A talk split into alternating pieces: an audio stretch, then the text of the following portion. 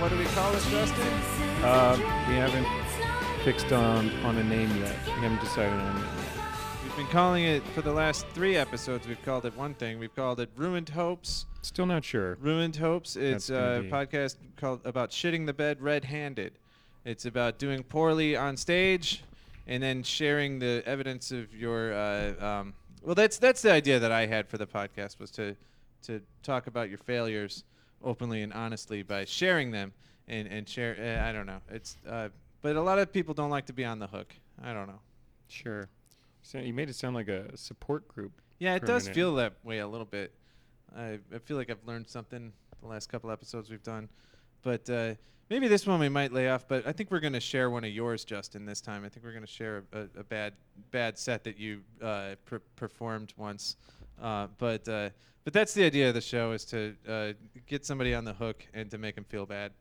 And uh, our guests today are uh, are we have two guests.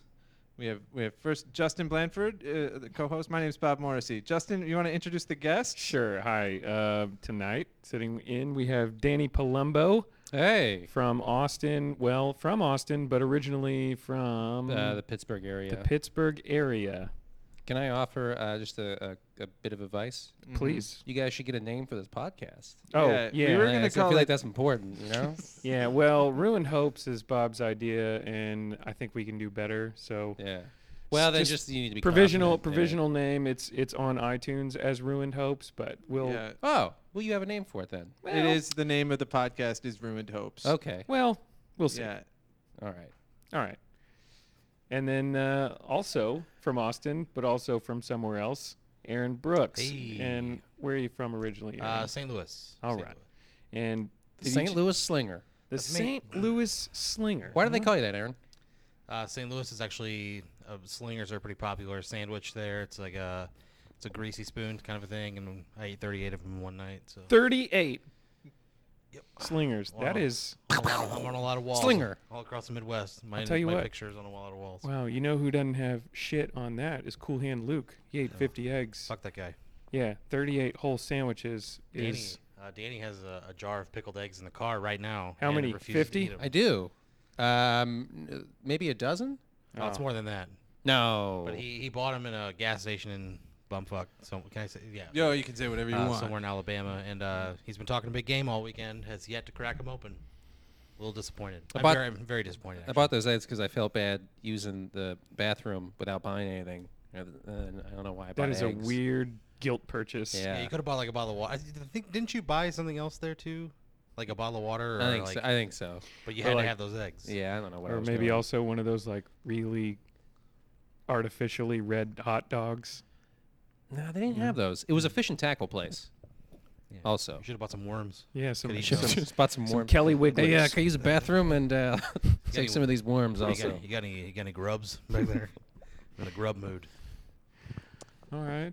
Well, I remember sitting at a rural. I uh, Greg, my boyfriend, and I went to New Orleans once, and uh, on the way there, we stopped at a rural gas station, a rural gas station, and uh, and there was a mother working behind the counter, and then a 60-year-old boy who was just running around the store yelling, "I can do anything! I can do anything! I can do anything! Rule the world! I can rule the world!" I it. It was just this recurring song that like he'd made up that he was just singing catchy. all day Yeah. and I, I just remember how miserable his mom looked and how funny that was.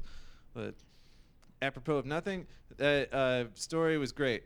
I I want to tell everybody we got Danny Palumbo here. He was on uh, America's Got Talent. Yeah, I feel bad enough. Let's not uh, keep me on the hook for anything. Why don't we try to make me feel better? I was hoping that was gonna be the point of this podcast. Oh, oh yeah. Is that He- we were gonna he's feel also uh, uh, funniest person in Austin Yeah, contest winner, let's- let's- 2015. Thank let's- let's talk about some Just for accolades. Laughs, uh, New Faces, Montreal. uh, Sure, sure, Bridgetown sure. Comedy Festival. Nope, Nope? nope, nope, nope, Aren't nope, you nope. on that? No, got No. denied five years in a row. Ah, Oh. But I did Well, in- they'll- yeah. oh, they got it coming. I inherited uh, a pair of socks from their swag bag this year, though. That's pretty so I still got some of the swag from this year's fest. But you were named uh, one of Time Out Magazine's comics to watch, or is, is that the? Am I getting the credit right? Uh, nope.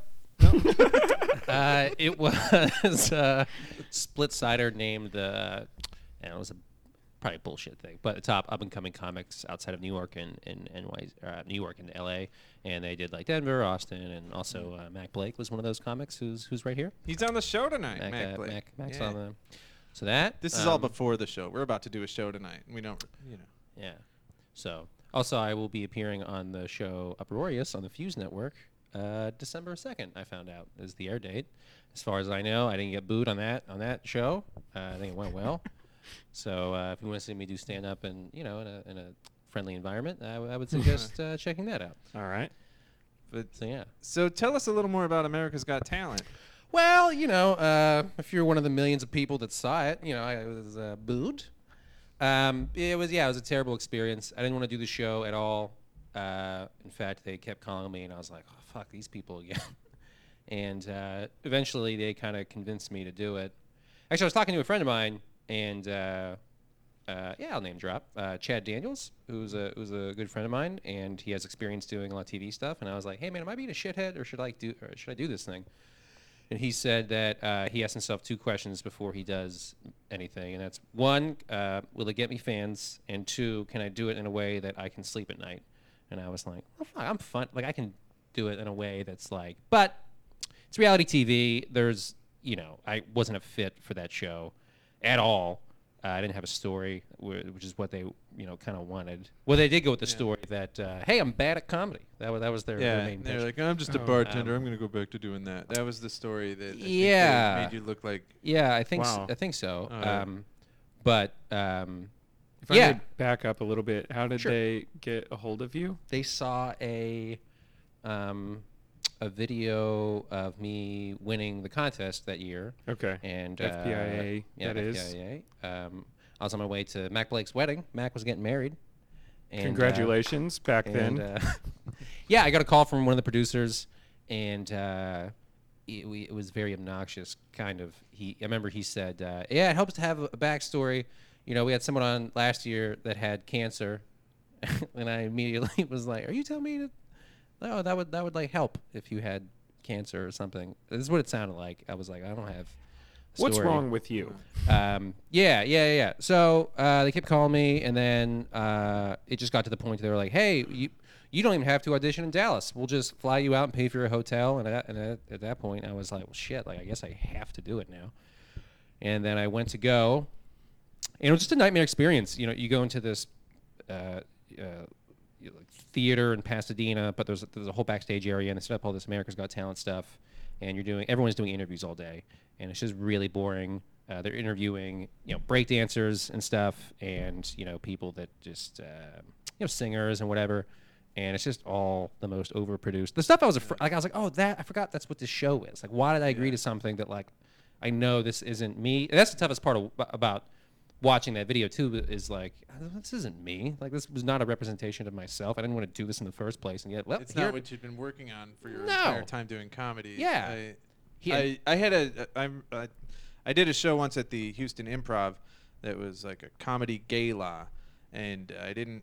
I mean, I knew what it was. It was all uh, drag performers lip syncing songs, Mhm. but I was the comedian on the show, and they they put me on the show because I'm a gay man, but I did not connect with the the you know it's a different format. I- Yeah. It's, it's a, and then when Yeah, I went up, I, I I don't do comedy that appeals to people who go to drag shows, or any. Uh, some could say anywhere, but uh, uh, but that definitely did not do well when the audience is having fun doing something totally different from comedy, and then you're just there trying to talk about your. You know, Right. whatever usually makes people laugh in a comedy club context.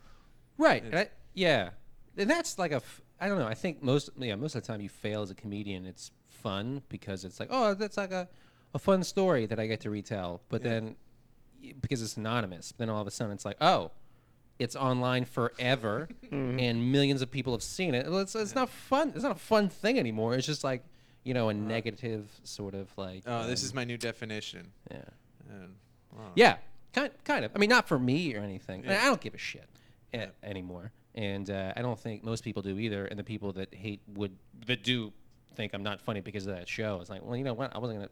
You were gonna like me anyway. You know, Right. there's so many people that would that would hate us if they got the chance just to fucking see us. you know what I mean? Um, so it's like, oh, what's the point? I just was exposed to that a lot earlier than I thought I would be. yeah. But um, oh yeah, so then at the show, uh, I get there and I'm like, hey, can I see the place like where we're performing? And they're like, yeah, sure. And I go in there and there's a guy doing warm up, and so he's getting all the uh, the extra I don't know, is it B roll or whatever reaction shots from the audience members. So he's like, all right, now clap, now laugh, and he goes, all right, now boo like you uh, saw something you hate.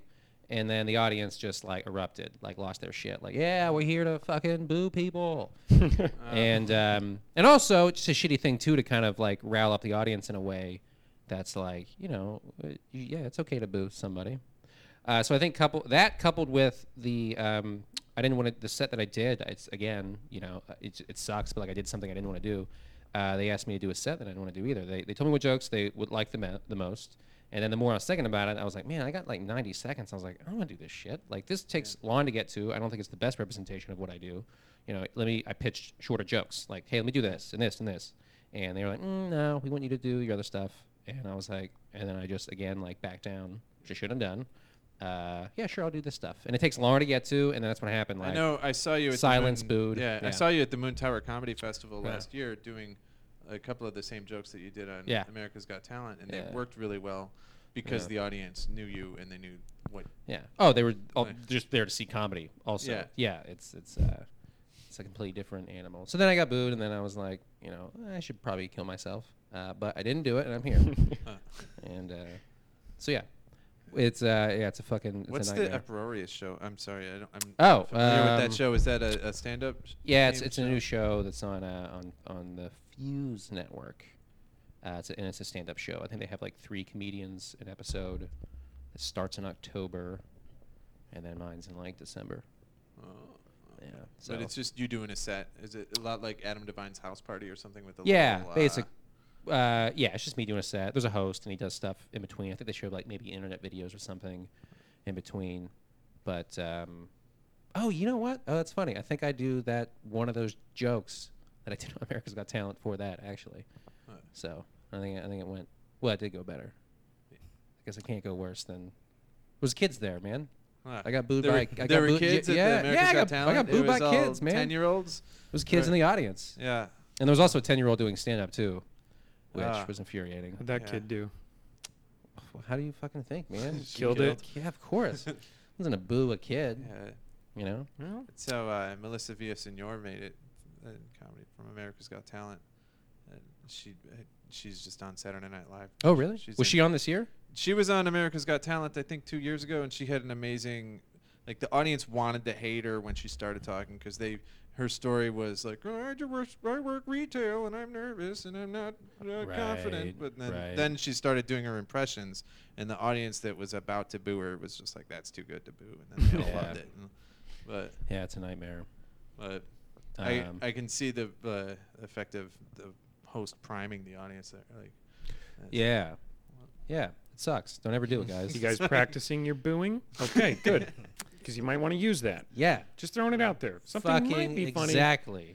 but booing is uh, Yeah, it's that's okay. that's on your ballot.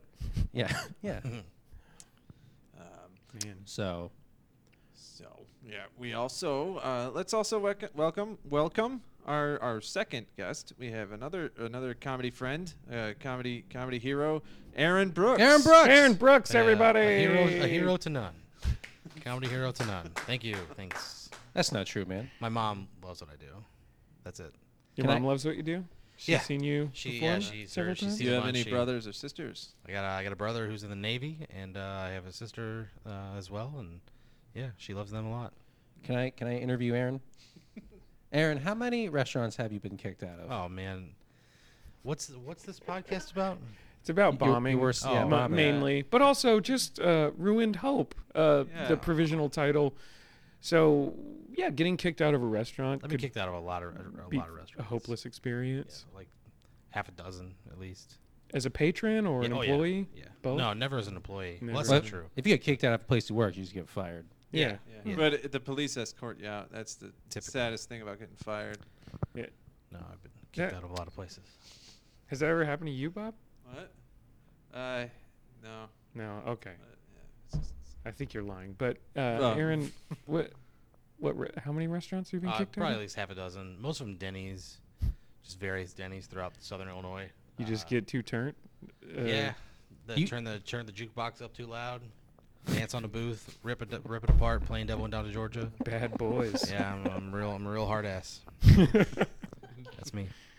what's your, what's your, what's your regular dish in there?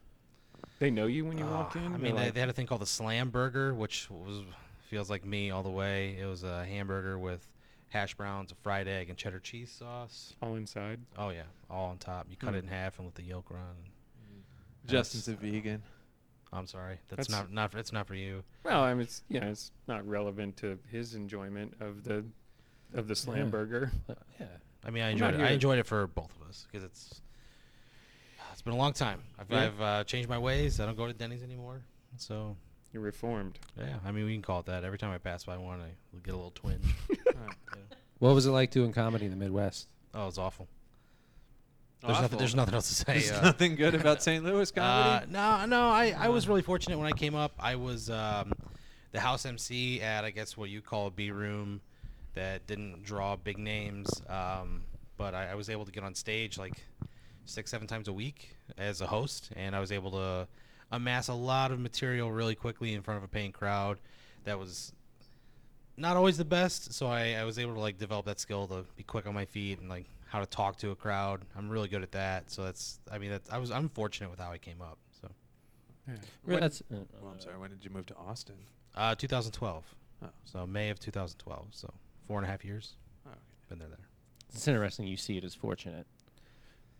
Oh yeah, I mean, th- like there was when I when I first started, there were other kids, well, kids. Uh, I was 25. There were other people my age who had been doing stand up for a couple years, and they kind of scoffed at it. Like, why would you be at that room when there was clearly like there was a funny bone in St. Louis, which was the A room. When I was there, Jeselnik was there, Bill Burr came through, Dave Attell. I mean, it, it was the A room in St. Louis, and I was on the Illinois side of the Mississippi, which was frankly closer to my house, and like opening up for Jimmie Walker and Pauly Shore, and people who like have ATV credit from 10 years ago. Um, but I was also on stage, I think like over 200 times in my first year of doing stand up. So I got, Yeah. I, I was kind of on a fast track. Like I, I was a lot better a year in than mostly everybody else in, in St. Louis that was kind of in my class. That makes sense. Yeah, it was, I- it was great. Cause that, when I think about starting in Pittsburgh, I'm like, oh, I guess it was a good experience because I got to start in a bad place. But I'm like, wait, was it?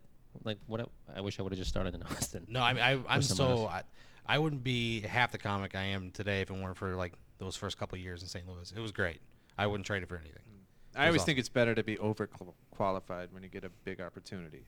right? Yeah, I mean, I was I was featuring at like six months. I was doing 25, 30 minutes in six months. I was doing 45 minutes at a year, Hmm. year and a half, and it wasn't always great, but I, I had more material at a year than anybody else in St. Louis. So I, I was given a lot of opportunities because of that.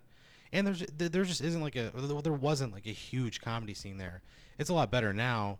Like the the higher end when I was there was great. Like we'd go to open mics at the Funny Bone on Tuesdays, and Nikki Glazer, Tommy Johnagin, Greg Warren, like a host of people who are like working comedians would just go and wreck shop at the best open mic I've ever been to, and then when I left, all those people had moved.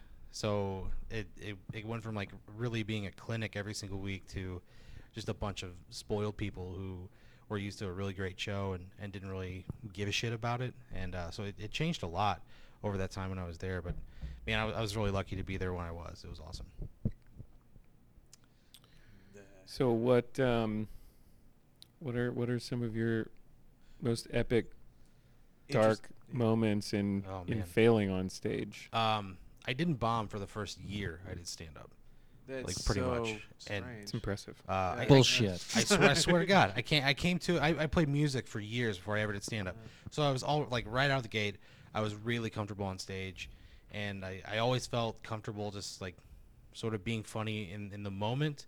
And I, I don't know. It sounds it sounds so fucking weird and pompous to say, but I I was just I was just I started out better than a lot of people started out. I think, and M- I because just- of just- like maybe the discipline that you had from performing music and then also Yeah. just like understanding performance where Yeah. a lot of people who when they start stand up it's their first don't know how to read kind of performance or, yeah. even Yeah. for some people art And- form and frankly, I was stupid. attempted. Like I was stupid. Like like I didn't know that like oh you need to come up there with with like jokes written out and like you have to like like stuff wouldn't work. But I was always just the kind of person who was like, oh, I can just get out of this just being a goof, Oh, and that's what I did for the first year. And I was like, oh, I, I'm never gonna, I'm never gonna bomb. Well, I did real hard. Uh, like it was basically, it was almost a year to the day when I started stand up. I was uh, doing a benefit show, which is just a nightmare for if you've never done stand up. It's like the worst thing. Uh, I mean, it's a great thing for. I'm digging a hole already. Uh, it's uh, it's a great thing for somebody, but it's horrible to do. as Carrie Lindo stand-up. talked about benefit shows. yeah, Oh. this is a theme. Yeah. It's Benefit terrible. shows are So I'm, I'm doing a benefit show at this Casey Hall, this Knights of Columbus Hall in Southern Illinois, and we walk in this room and it's this giant, like it's a Knights of Columbus. It's a banquet hall. It could seat like 500 people, oh god. and there's maybe 20 scattered throughout the room. To the side of the stage, there are like three kids who are coloring. They're still young. They don't have the fine motor skills to grasp the crayon like you would like a pencil. They're just clutching it in their palm and just like fuck lines. They're just all over the sheet. and you can just tell immediately this is going to be awful.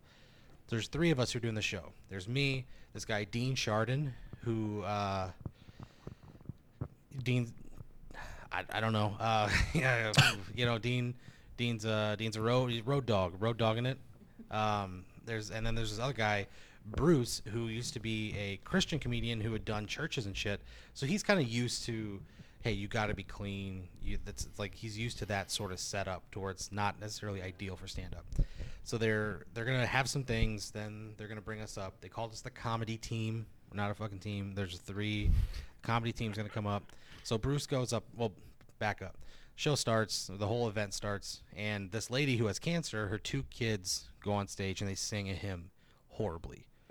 they're terrible singers. Should never have been chosen to sing a hymn, and they're like maybe I don't know, ten and twelve years old. They're not not very old. So that's already uncomfortable because everybody's just applauding out of respect for this lady.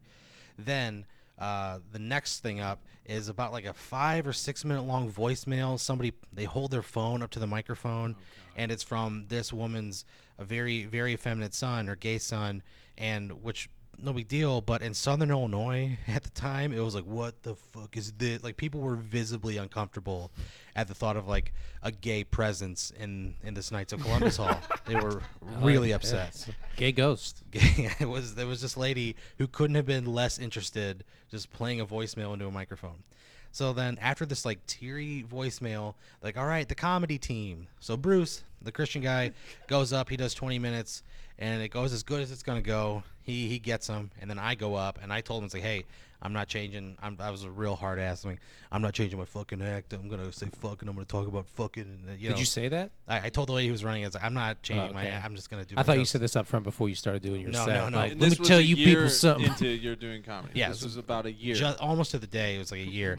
Uh, so I go up, and I, I'm doing my jokes about fucking snack cakes and choking some girl or having sex.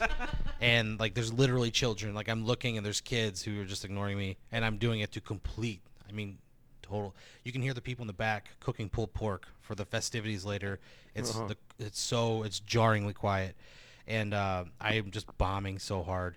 And I'd never, I'd never, I'd never experienced that. So I'm on this stage that's like maybe five feet off the ground, and I'm just like pacing back and forth. I start tweeting from the stage. I was like, "You guys are terrible. You are a terrible audience." And I was tweeting worst show ever. I'm tweeting from the stage. At one point, I pull the projector screen down and just start shaking my head behind it, telling my jokes, like looking at the DJ, like, "What am I doing?" Uh, and so I come back out, and I'm I got like ten minutes left, and I there's one person in the whole room that's laughing. It's a younger black guy in the front row, and he's the only person who's laughed at anything I've said the whole show. So I just like lock in. I was like, okay, I'm entertaining you and you alone. And I I made some comment about going home with him. And as soon as that happened, I get this frantic light from the back of the room. It's like, all right, fuck it, good night. And I get out of there, and they, the, the lady who's running the show goes, hey, uh, number one, like, I don't know, like I don't know what to say to you because like we all know that wasn't good. Number two, that guy that you were talking to is mentally retarded, and he was the only one who liked anything I said. So I got out of there real fast. This is the best. I got out of there. I didn't know this story. Oh yeah, that's the first time I ever bombed. Uh, wow. And that, That's yeah, a- that's a. But that, w- I when I left, I was like, oh man, that was such a freeing feeling. It was. It felt like strangely good because, like, yeah, I stuck to my guns, and it would have been easy to pander and like sink to that, you know, that lowest common denominator. Because you learn how to do that after you do so many like crummy shows. You learn how to like, where are you from? Fuck you. You know, you you learn, you learn those tricks of how to like manipulate an audience into laughing at you, and then getting them kind of on board with like your safer material and slowly like building a set that way. But this was like the first time I like stuck to my guns. I was like, no, I'm gonna do it my way, and I, I bombed with it, and it, it felt really good in a way. Yeah, I get that. Yeah. Sometimes it feels good to bomb. Oh yeah. It does in a way.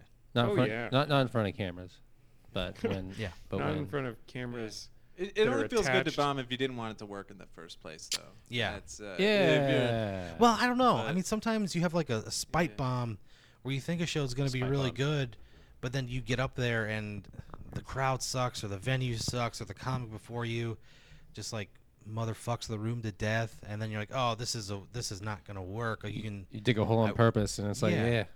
Yeah, and then you're just like, "Fuck you guys," and then you just you don't give a shit, and that feels really good.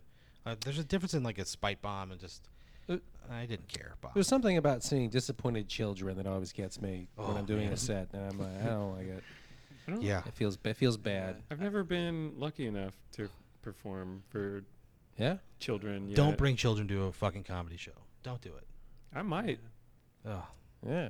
To perform or be in the crowd. Done it a couple of times. It was no good. The uh, at, at the come and take it party, the the party before come and take it, to to get people to come to the come and take it festival two years ago at Cactus Records. There was a daytime comedy hour, and I I did comedy in front of. There were like maybe 20 children in the front, and this one guy. Uh, I don't want to say his real name, but it rhymes with Mead Stecker but uh, he did a bunch of I still don't know who it is.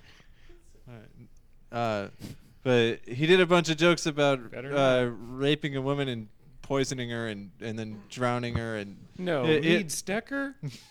Mead Stecker. No, that's Yeah. nothing like his No, material. he had a he had a joke about it. He had a lot of jokes about doing drugs and and being on cocaine and killing women and yelling loudly in front of all these children. And then it was just, it was kind of cool to have somebody just commit entirely to their uh, Sam Kinison yelling set about and then and then even though the kids were there, the kids seemed okay with it. I don't know. Hmm. The parents were a little okay with it too, but it was it was Eh, everybody was mostly just okay with Everybody it. just felt was okay. Everybody just felt okay. you Everybody know? was pretty okay.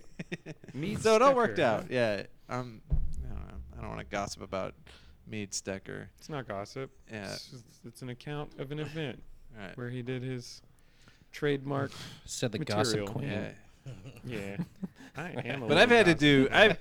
But I, re- I remember having to do a show in front of kids about a year in to, and I was doing a 20 minute set, and I didn't realize there'd be kids in the audience. And a year in, all my jokes were about coming in my boyfriend's hair, or uh, I had no Right on. jokes about anything other than that, and So I they just were didn't all- know what to say. So I just did. I stuck to my like you were saying, and it, it made. Stuck to your comes. But there's there's sometimes where like even like you'll bomb even in the in spite of like a good crowd like a like have you ever had just like a weird bomb like you bombed for a strange reason like I got heckled once by a blind lady I was I was featuring at the Sports Zone in Decatur Illinois it's this Decatur Conference Center and Hotel and uh, I'm just doing my set just chugging along and out of nowhere it's like in this this sports bar out of nowhere I hear show me your face I want to see your face and I'm like, what the fuck? And I look over, and there's a lady sitting at this bar, and I'm like, there, you see my face? There is my face. Like, and I, I kind of like,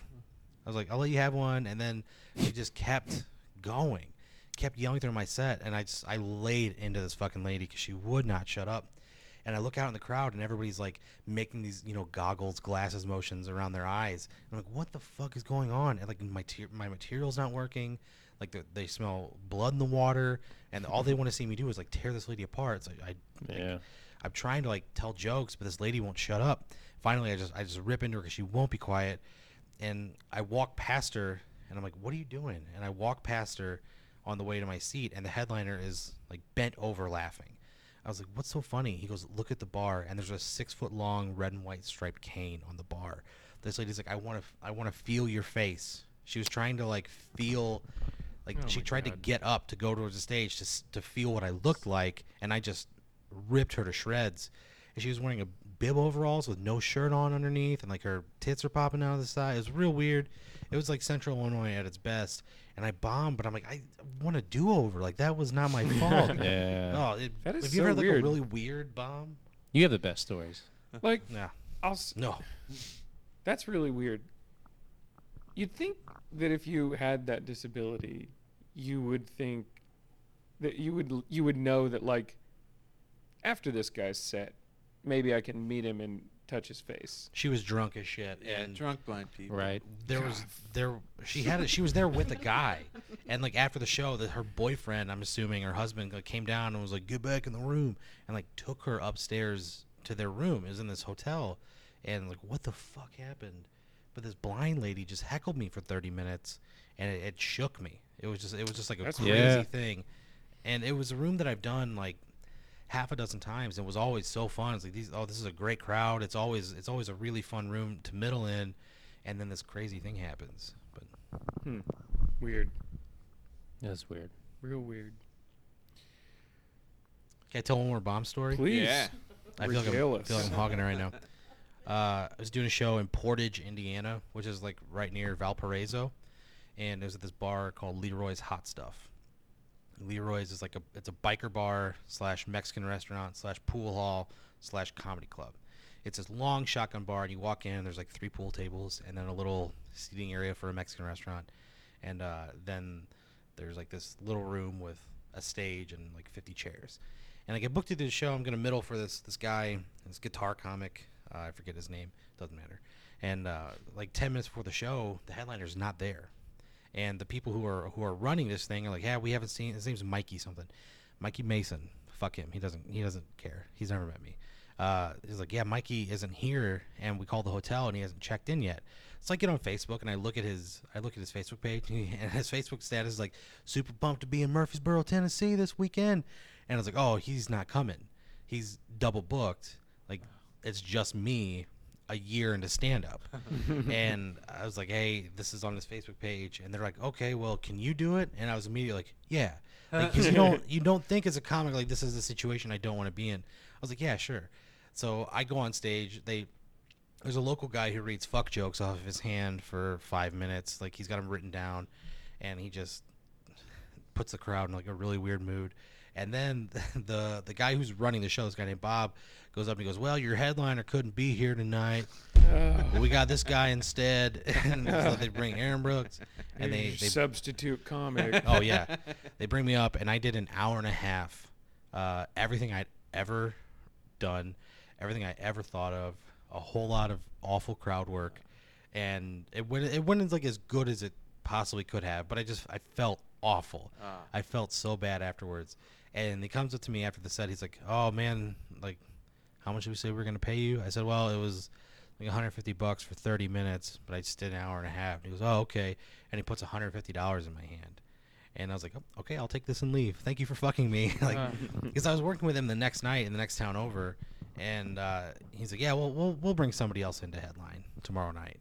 And I was like, Oh, "Please." rough. It was just fucking awful, just just terrible. Like, I this lady who booked me was, had all these like terrible like awful awful rooms where they would like yell out they would just yell out racial slurs and it's uh, it was a nightmare don't don't do the midwest What was the name of the bar again? leroy's hot stuff It's always in the name. oh You- yeah you, you can always tell by the name of the place. yeah Yeah. Leroy's hot stuff. That is a s- that is a snack food. it was awful Yeah. Yeah. Is what it should be. and they were not so fucking video. proud of this Yeah. Mexican food. Like this is the best Mexican food in Indiana. It's like okay, cool. And it was, it was, it was Alpo in a burrito. It was awful. It was terrible. Yikes. So Justin, did you want to share that set or not? I don't know what that set is you're talking about. I, I didn't know. have one You didn't queued have it, up. You didn't have one queued up. No, I was trying to find one and I didn't have a I didn't have a good bad one. Mm. You guys record the audio of your sets? What? Uh, Yeah. what are you I mean, pointing at I- me for? You have a you have a fun story. It's not necessarily like a bomb, but uh, What are you talking about? I don't know if you even want to. I don't know if you want to share it. You Oh, are you talking? Oh, are you talking about uh, having a panic attack? Yeah, Oh God, I've had so many bad things happen to me in comedy. this was It's- great. This was great terrible. to witness. Why was it great? Uh, well, tell the story, and then I'll, I'll I'll tell you why I thought it was fun. Oh, okay. Um, God, I feel like I just keep getting uh, beaten down in comedy and then coming back for whatever god, un, un, ungodly reason. You, you're gonna quit. Uh.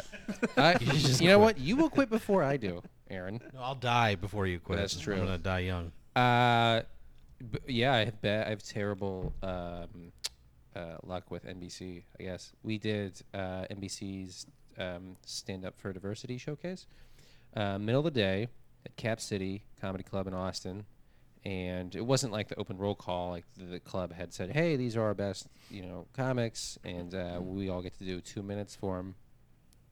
For these like uh, NBC execs, and this is like 2013. It was probably like two years before uh, America's Got Talent thing happened, and uh, you, you just have to do two minutes. That's it. And I'm doing my set, and I start off, and it's going fine. It's only it's it's the lights. I don't know. I hate that you're laughing right now, Aaron, because this was the this was the toughest thing I've ever had to go through in my life. uh, the aftermath of this, and all, all the lights are on. And there's the people from NBC, and there's just all the comics in Austin there that you love and respect. And I'm like, okay, yeah, whatever. It's weird, but okay. And I started doing my set, and then I'm like, oh boy, my chest is getting real tight. And I'm in the middle of doing a joke I've done a million times before, and I just basically just like black out. And I'm stand like I'm having I'm having a like legitimate frightening panic attack. And I stop talking. I don't even know what happened at that point. I was like, I think I actually said, "Oh, oh God, I'm having a panic attack." I'm gonna interject right here. uh Uh-huh. you're doing your set, and then Danny stops and goes, "Yeah, I'm having a panic attack right now," and we all laughed. We're like, "Oh, Danny, look at what he's doing." yeah, no, legitimate panic attack. Uh, I had to shut my eyes and I started breathing real hard, and because I never had a panic attack before, and then I uh, did it. Uh, I, I snapped out of it, and then I finished whatever my last line of the joke was, or I did like one more joke, and then I was done. And then I was like, "What the f- fuck just happened to me up there?" And then I suffered from uh, panic attacks for uh, probably another another year. Uh, How frequently? hu- huge amount of stage fright. Um, it never happened on stage like that again, where I completely melted down and had to stop. But it was a thing where like I couldn't control my breathing. I didn't really know what was like how I was supposed to con- contain it. Just so nervous before sets. Um, I had to drop out of a bunch of stuff once in a while, but just like kind of like fought through it Wow. and uh, it was a nightmare. And then I found out because I went to go see a therapist afterwards uh, that that setting I was t- terrible at speeches. I hated speeches in school, and when I was in tenth grade, I was given uh, a demonstration, uh, and I got a tenth grade English class or whatever, and you have to go up in front of the whole class and give a speech. And like mine was like how to make like an orange Julius or something, and I can't remember. It was like some sort of like smoothie or something, and I was so nervous that like my hand started shaking when I was like like dropping in like a teaspoon of something. Like I was so visibly nervous, the entire classroom started laughing. And something about that scarred me. And then I remember later in college, like I caught on to read like Shakespeare or something, and like I was just like reading all the text, and I got like I was like, oh fuck, I can say all this shit, and like started like breathing really hard, and like just had a panic attack there too. So I had this long history of panic attacks, sort of like in classrooms, and like this Cap City, lights on, all of your peers, authority figures in the back. It was like the same thing happening again oh. and like we kind of got to the bottom of that. But it was so I know it's not even funny. It's just yeah, I keep having just the most awful fucking things happen. In the in the back of the room, we thought it was real funny. We thought it was Yeah. just Danny I like hated with a you. I hot thought it riff. was an Andy I- Kaufman type of. Yeah, yeah. We uh, thought here, here's like this industry showcase, and here's Danny up there just goofing around. It's like That's oh, not what I do. But also, Cu- Chris Cubas came up to me afterwards and was like, I was like, damn, Danny's showing some range. like, I, like I was trying to like, like no, I had a legitimate uh, panic attack. Yeah, I forgot all about that. What's up? So uh, this is Brenda, the producer, but I actually have a very similar story to this. Oh, Um, wow. I had my first panic attack on stage uh, at the Moth. Um, if you've never done the Moth, it's you do uh, live storytelling. You can't tell notes. You can't really re- rehearse for it because they tell you the theme of it, and you just got to show up and tell the story. And you don't know if you're going on stage until they call your name. And it was the biggest crowd. Yeah. It's the biggest crowd I ever performed in front of. And um, in the moment that they called my name, walking to on stage, which was at the uh, Warehouse Live, uh, packed house. In the 30 seconds from me walking from my chair to being on stage, I had a panic attack. Like, and I am flooded with adrenaline. Oh man. So I get on stage and I literally just say, "Well, I had a panic a- attack. Let's do this." And the crowd just goes like, "Yeah, fuck!" And I could, I told the story, Yeah. but I, I recorded myself. I j- uh, cause I have boobs. I can like put a microphone in my boobs. Yeah, I know that move. Record. I'm there too. so I, I I tell the story. Um, I was very fortunate that it went very well. But i if I listen to it, I feel a panic attack starting to f- come up again. Yeah.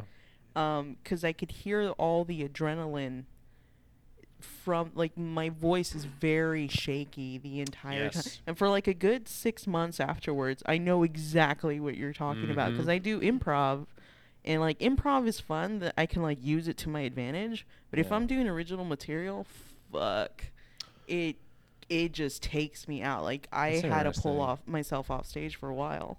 Yeah. A, that's terrible. I'm sorry. Uh, No, I'm, B- I'm just B, I feel you. Yeah, I think I think it's I, I was I didn't see a doctor or anything, but I think it's probably panic disorder. Like if you have a car crash or something happen, every time you get in a car now, you're like super like anxious and like, "Ugh, is this gonna happen again? Yeah, and it's that's just how I felt adrenaline every time I- flooding your body. Yeah, every time I went on stage for like a year afterwards, that's like what would happen. It was terrible. Yeah. Fuck you, Aaron. I mean, we thought it was just you being a goof, but it wasn't. Yeah. Aaron, And- you've never heard this explanation before?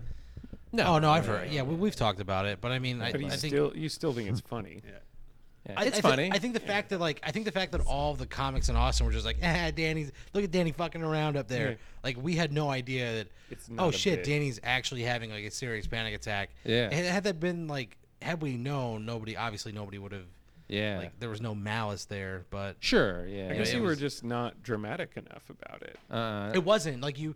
It was Really? just. It was just like, Like, oh, yeah, here's hey. here's the beat to this joke, and I was seeing stars. it, I think you were in the middle of your sub. You have a joke about Subway. It was in the middle of this joke about Subway. and I, I remember it. And you were Yeah. talking about uh, everything is turkey-based meat, and you just kind of stop. I'm having a panic attack right now, Yeah. and then just kept going. Like there, there Yeah. was like a beat, beat. I'm having a panic attack right now. Another beat, and then you just you didn't dwell on it. You just you finished your set. So it was just kind of like this weird moment of Danny, Danny, like tagged takes a break. subway joke up Yeah. with uh, Yeah. with these panic attack. You you like swallowed really hard. Yeah, and I think I said. I mean, I think I said, "Oh boy," actually, Yeah. at one point. Oh boy. oh boy. uh, it definitely was not. Like that is what a I- true professional. You just went through the material Yeah. in this other place in your head. You Ask him if he moved on. Ask him if he moved on. oh. I'm gonna you spoiler move on? alert. He didn't. So Did I move on for Yeah. the? yeah. Oh, Yeah. for the diversity. Thing? Oh yeah. Well, that I think has more to do with the fact that I'm not a diverse human being. That was also weird because they told us it wasn't NBC for diversity, and then afterwards you went to the showcase website and it said NBC for diversity. It's like, oh, Yeah. all right. Why am I doing this? That was weird. But it, it wasn't what I.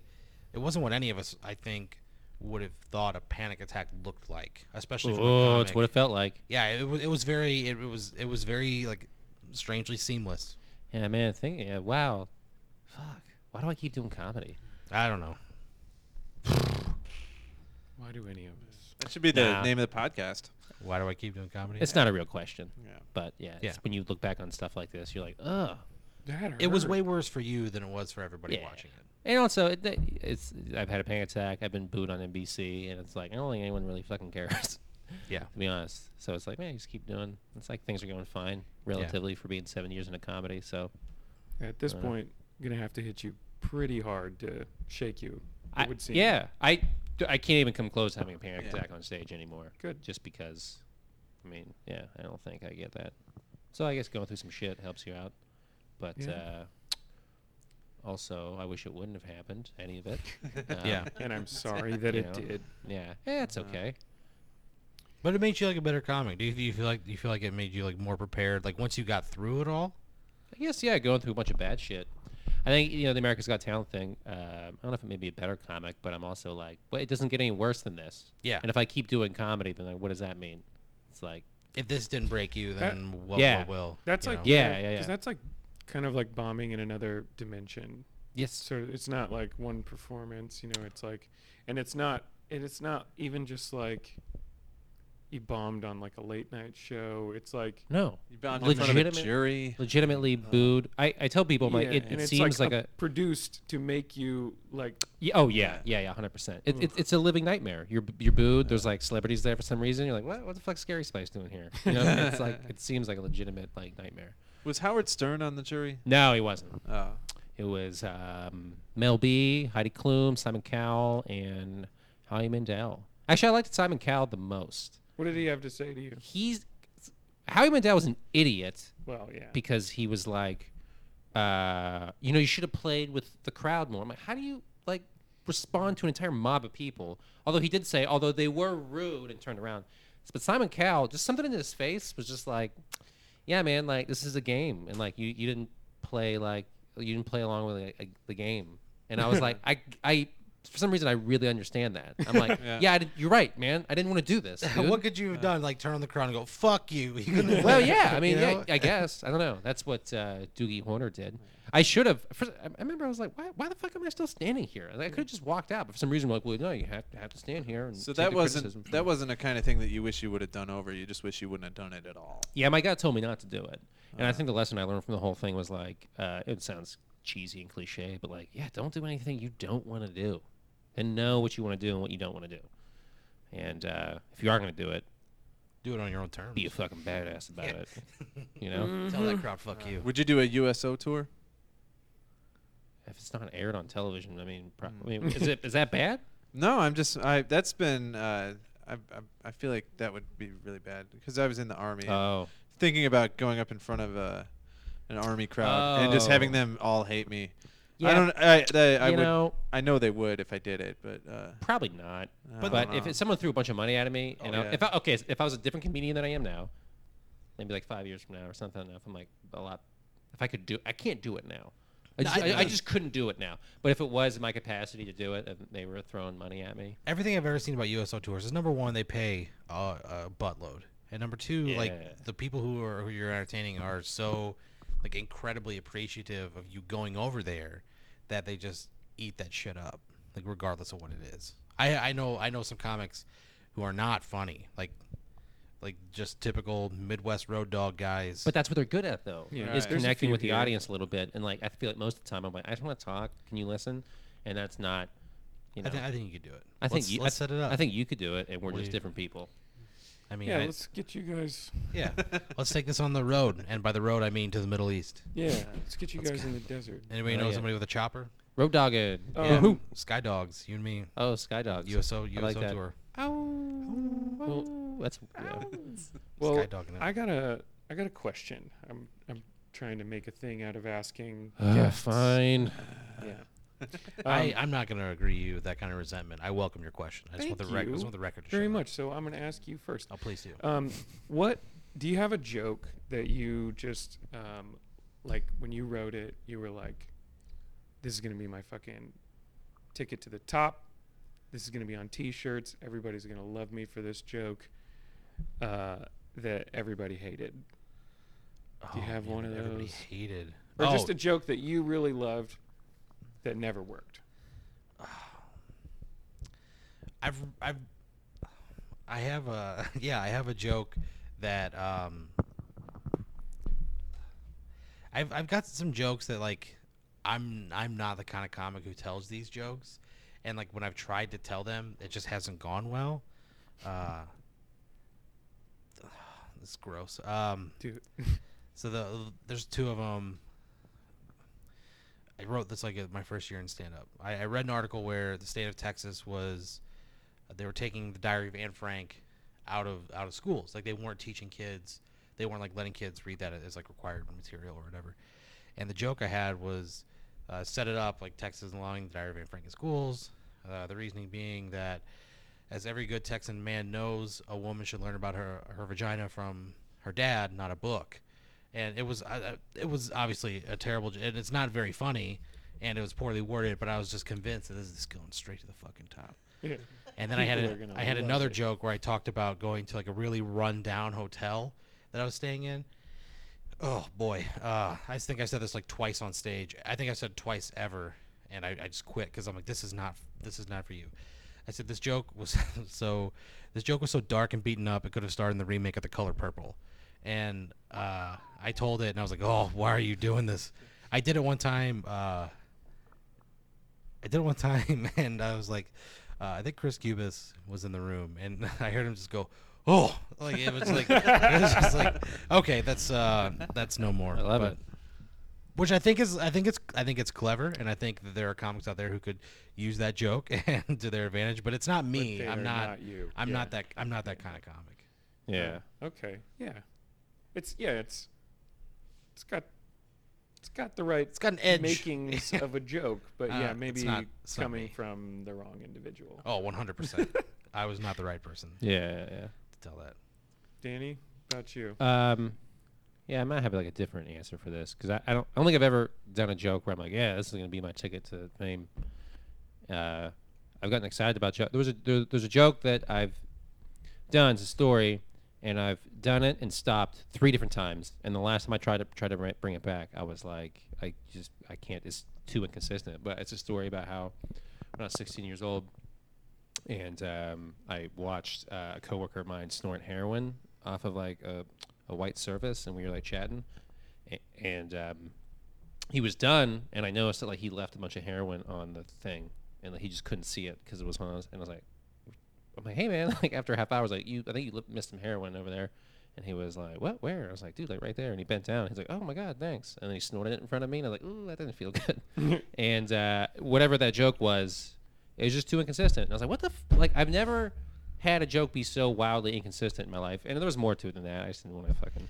But uh, it was so perplexing that it was uh, a little all, all over the place. I've never found a way to make that funny. I want to because it always stuck in my brain, and I haven't figured it out yet. But that's something that I will figure out sometime in the future. I think uh, the, the jokes I talked about, I, I think I'm in the same boat as you. Is like I didn't write those thinking like, oh, this is gonna be a thinking it's like a merch thing. Sure. But they're they're things that I Yeah, thought you like expected the audience to like it more. I expected I expected it to like at least be appreciated on some level, but then like, and there, there's a host of other jokes that, like you write over time or the ideas that you come up with that like you're just not a good enough comic to execute on, and then like you revisit it a couple years later and you're like, oh, here's how I can make this work now, or you have another life experience where this thing just fits in perfectly. So I think a lot of like that story, like I think you know, for me, like that kind of stuff just takes time to like. Yeah, better, yeah. I didn't know how to. Um, yeah. make it consistent with your other material. Is Sure, that sure, what sure. Made it Have incons- you uh, have you guys ever had anything like that and then it worked after a while? Like you just kind of figured Absolutely. it out. Yeah. Yeah, yeah, yeah. That happens a lot actually. That's a great feeling. I go back to old jokes that I like wrote the premises for in Pittsburgh, and I'm like, oh, that works now. yeah. For some reason, like you found a way to do it. Um, yeah, I totally get that. I think I've had one or two of those. Yeah. When It's it's a like, really good feeling. Yeah, when like basically just like the a tag or even the button for just like a completely incomplete or unfunny joke or just a premise sort of just comes to you like in Yeah. in life just Hmm. tidies up a joke makes it work Yeah. Yeah. yeah that's nice it's a nice feeling bob Yeah. Um, I was thinking of one. I used to. I used to want to like pretend like if you ever do stand-up comedy in, in uh, the pulpit at church in front of an audience, don't call the lady in the front a communicant. And then nobody thought that was funny because it's not that funny. I just thought communicant sounds like communicant. Yeah. And if I'm doing comedy at a church, uh, people wouldn't like that too much. T-shirts. It's weird. It's weird how those. It's weird how go. like those Put it little on kernels of ideas like get so embedded into your brain. Yeah. You're like, I have to go on stage and say this, Yeah. even though like deep inside you know, oh, you probably shouldn't be telling this. maybe like, not this- even that deep inside maybe like right up top you're like eh, this is a I bad I mean, it's idea it's soaked but- into every fiber of your core. Yeah. what is okay, Aaron? Let's say that you're a hacky road comic. I yeah okay. That's not a stretch. Hyp- hypothetical here. Yeah. What is what's what's what's the line in your set that you sell as a T-shirt afterwards? Oh man. Oh. I have a joke about the first time I had sex this girl wanted me to choke her, uh, and uh, there's a line in there. It's like you might not have finished, but you're done. and I think like it's just like it's. ugh, I think like you it's like alluded a- to that joke in your uh, Yeah. non-profit. What was it? Yeah. Oh yeah, I mean it's a joke. like- It's a joke that I tell if I'm like headlining, just because it's like four Yeah. minutes and I know it works. But uh, yeah, I, yeah, I think that would probably. Can I can I tell you benefit what your what yours is? Oh, what it should be? uh, Uh. Go ahead. uh, it This should. is, sorry, th- let me interject. This is the part of the, of the podcast where Danny insults me, and they're Alright. you know. But no, go on. no, it's not insulting. You should sell T-shirts after your show that you'd have to be a completely different person, but they say uh, you can drink or you can fuck Oh yeah, because that's, true. the line of one of your jokes. That is. And I think you would be the most That's true. disgusting human being if you sold those. What's the weirdest merch thing you've ever, you guys have ever seen? the weirdest? Or like, yeah, well, like, what's the, what's the, what's the merch that's made you like the most uncomfortable that somebody's willing to sell it? I don't know. Oh man, I can't even. I sold those Owen Wilson pens for a while. Brenda. no context required. I knew a, I knew a road comic who had um, pro life buttons that he was giving out after a show, and it wasn't a part of his stand up or anything. He's just pro life. He was just really jeez. he was so pro life that he just my had God. this tiny little hill of pro life buttons that he would give you whether you bought any of his merchandise or not, and people were wearing the fuck out of Oh it. Jesus. Were then- were his uh, merch items inconsistent with that message, or Yeah, were, were they all like boner related? They were all about like they were all photos of his face, and he l- was like, I can't remember this guy's name, but he had like porn stash, like a serious case of porn stash, and all of his jokes were about how women have fucked him over his entire life, and then just he never brought up abortion. He never brought up any sort of birth control, anything like that. So that's what weirded me out the most. And for for a moment, I thought he was being ironic, like he was like, "Hey, hey fucking pro life, right?" Um, and then some I overheard him somebody asking him about these, and he's like, "Yeah, you know, we we have to stand by and Oh our beliefs." Oh, So God. he was like, not kidding about this shit. This was real to him. I don't know if you guys ever heard. There's there's one like it's like the best and worst idea for merch ever. There's this dude. I wish I knew who it was. He's like a another Midwest road guy who drives around from town to town and will go to a Walmart and like buy off the rack shirts that have like a saying on them, like "I'm too bad to care" or something, whatever like that. Uh-huh. And he will go to the hotel and write a joke that fits that shirt. like he'll buy he'll buy them all for like five bucks a piece, and then write a joke that fits that shirt, and then sell those shirts for like twenty dollars. That's amazing. It's it's like incredibly brilliant, but fuck you. like it's uh, ugh. merch is such an is such an interesting thing for me. Yeah, for a comic to need to have a shirt. But it's crazy. Like That's where you make all your money. I hear it's, people uh, people make a ton of money. Like Yeah. I, I worked with a couple I've guys who one. like I could I could hire a teacher for the money I make on merchandise every year. Hmm. It double it doubles the income of some people. Interesting. Well, We've had it. Is it? what? Is it over? Is it over? I need to brush my teeth inside this bar. okay. Well, that's it. Thanks, guys. Thank you guys for having us. Thank you so much. That It was was really fun. fun. That was fun. It's a